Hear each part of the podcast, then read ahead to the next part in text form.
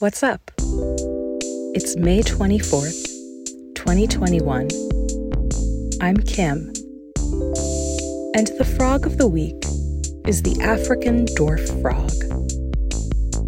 This frog is native to the forests of equatorial Africa, including Nigeria, Cameroon, and the Congo River Basin. Here is a non exhaustive list of things the African dwarf frog does not have. Gills, teeth, a tongue, ears, a PS5, a credit score above 650, and vocal cords. Since it does not have gills, but lives its entire life in water, the African dwarf frog uses lungs to breathe and must periodically rise to the surface for air. Instead of using teeth or a tongue to eat, the African dwarf frog uses its webbed feet to shove food into its mouth. Or, alternatively, it sucks food into its mouth using what's known as a hyobranchial pump.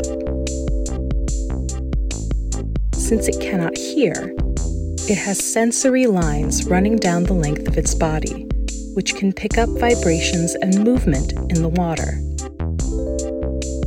It hasn't yet been able to order a PS5 due to low stock caused by the current global chip shortage. So instead, it just keeps playing Donkey Kong Country Tropical Freeze on the Wii U. It doesn't have a credit score because it is a frog. And even though it doesn't have vocal cords, it can still call, using two bony rods in its larynx. The noise it produces sounds like humming or singing.